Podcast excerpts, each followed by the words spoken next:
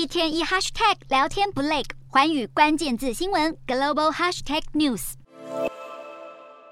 悲痛的母亲跪在坟前，声泪俱下，因为女儿日前在首尔梨泰院踩踏事件中不幸丧命，留给父母亲的最后一句话就是“我要出门了”。没想到这一离开，竟是天人永隔。一场万圣节的狂欢夺走至少一百五十六条生命，除了难过哀悼，更要追究责任。当地媒体披露，违章建筑以及堆放杂物都可能是祸首之一。椅子、桌子非法堆置，更夸张的是，巷弄旁边的汉密尔顿饭店被踢爆非法扩建，打造露台，让原本就很狭小的巷弄更加狭窄。除了违章建筑，窄巷有八间夜店，其中七间通通都是违规经营，只拿到一般餐厅的营业许可。如果想要转为夜店，业者必须装置隔音措施，遵守人数限制等等。南韩国务院总理已下令要严格稽查取缔，而踏出这条地狱巷弄。首尔地铁社堂站、中路三街站、地铁九号线沿线等等满是人潮，就怕梨泰院的推挤悲剧重演。四日开始，尖峰时刻，部分地铁站将实施人流管控。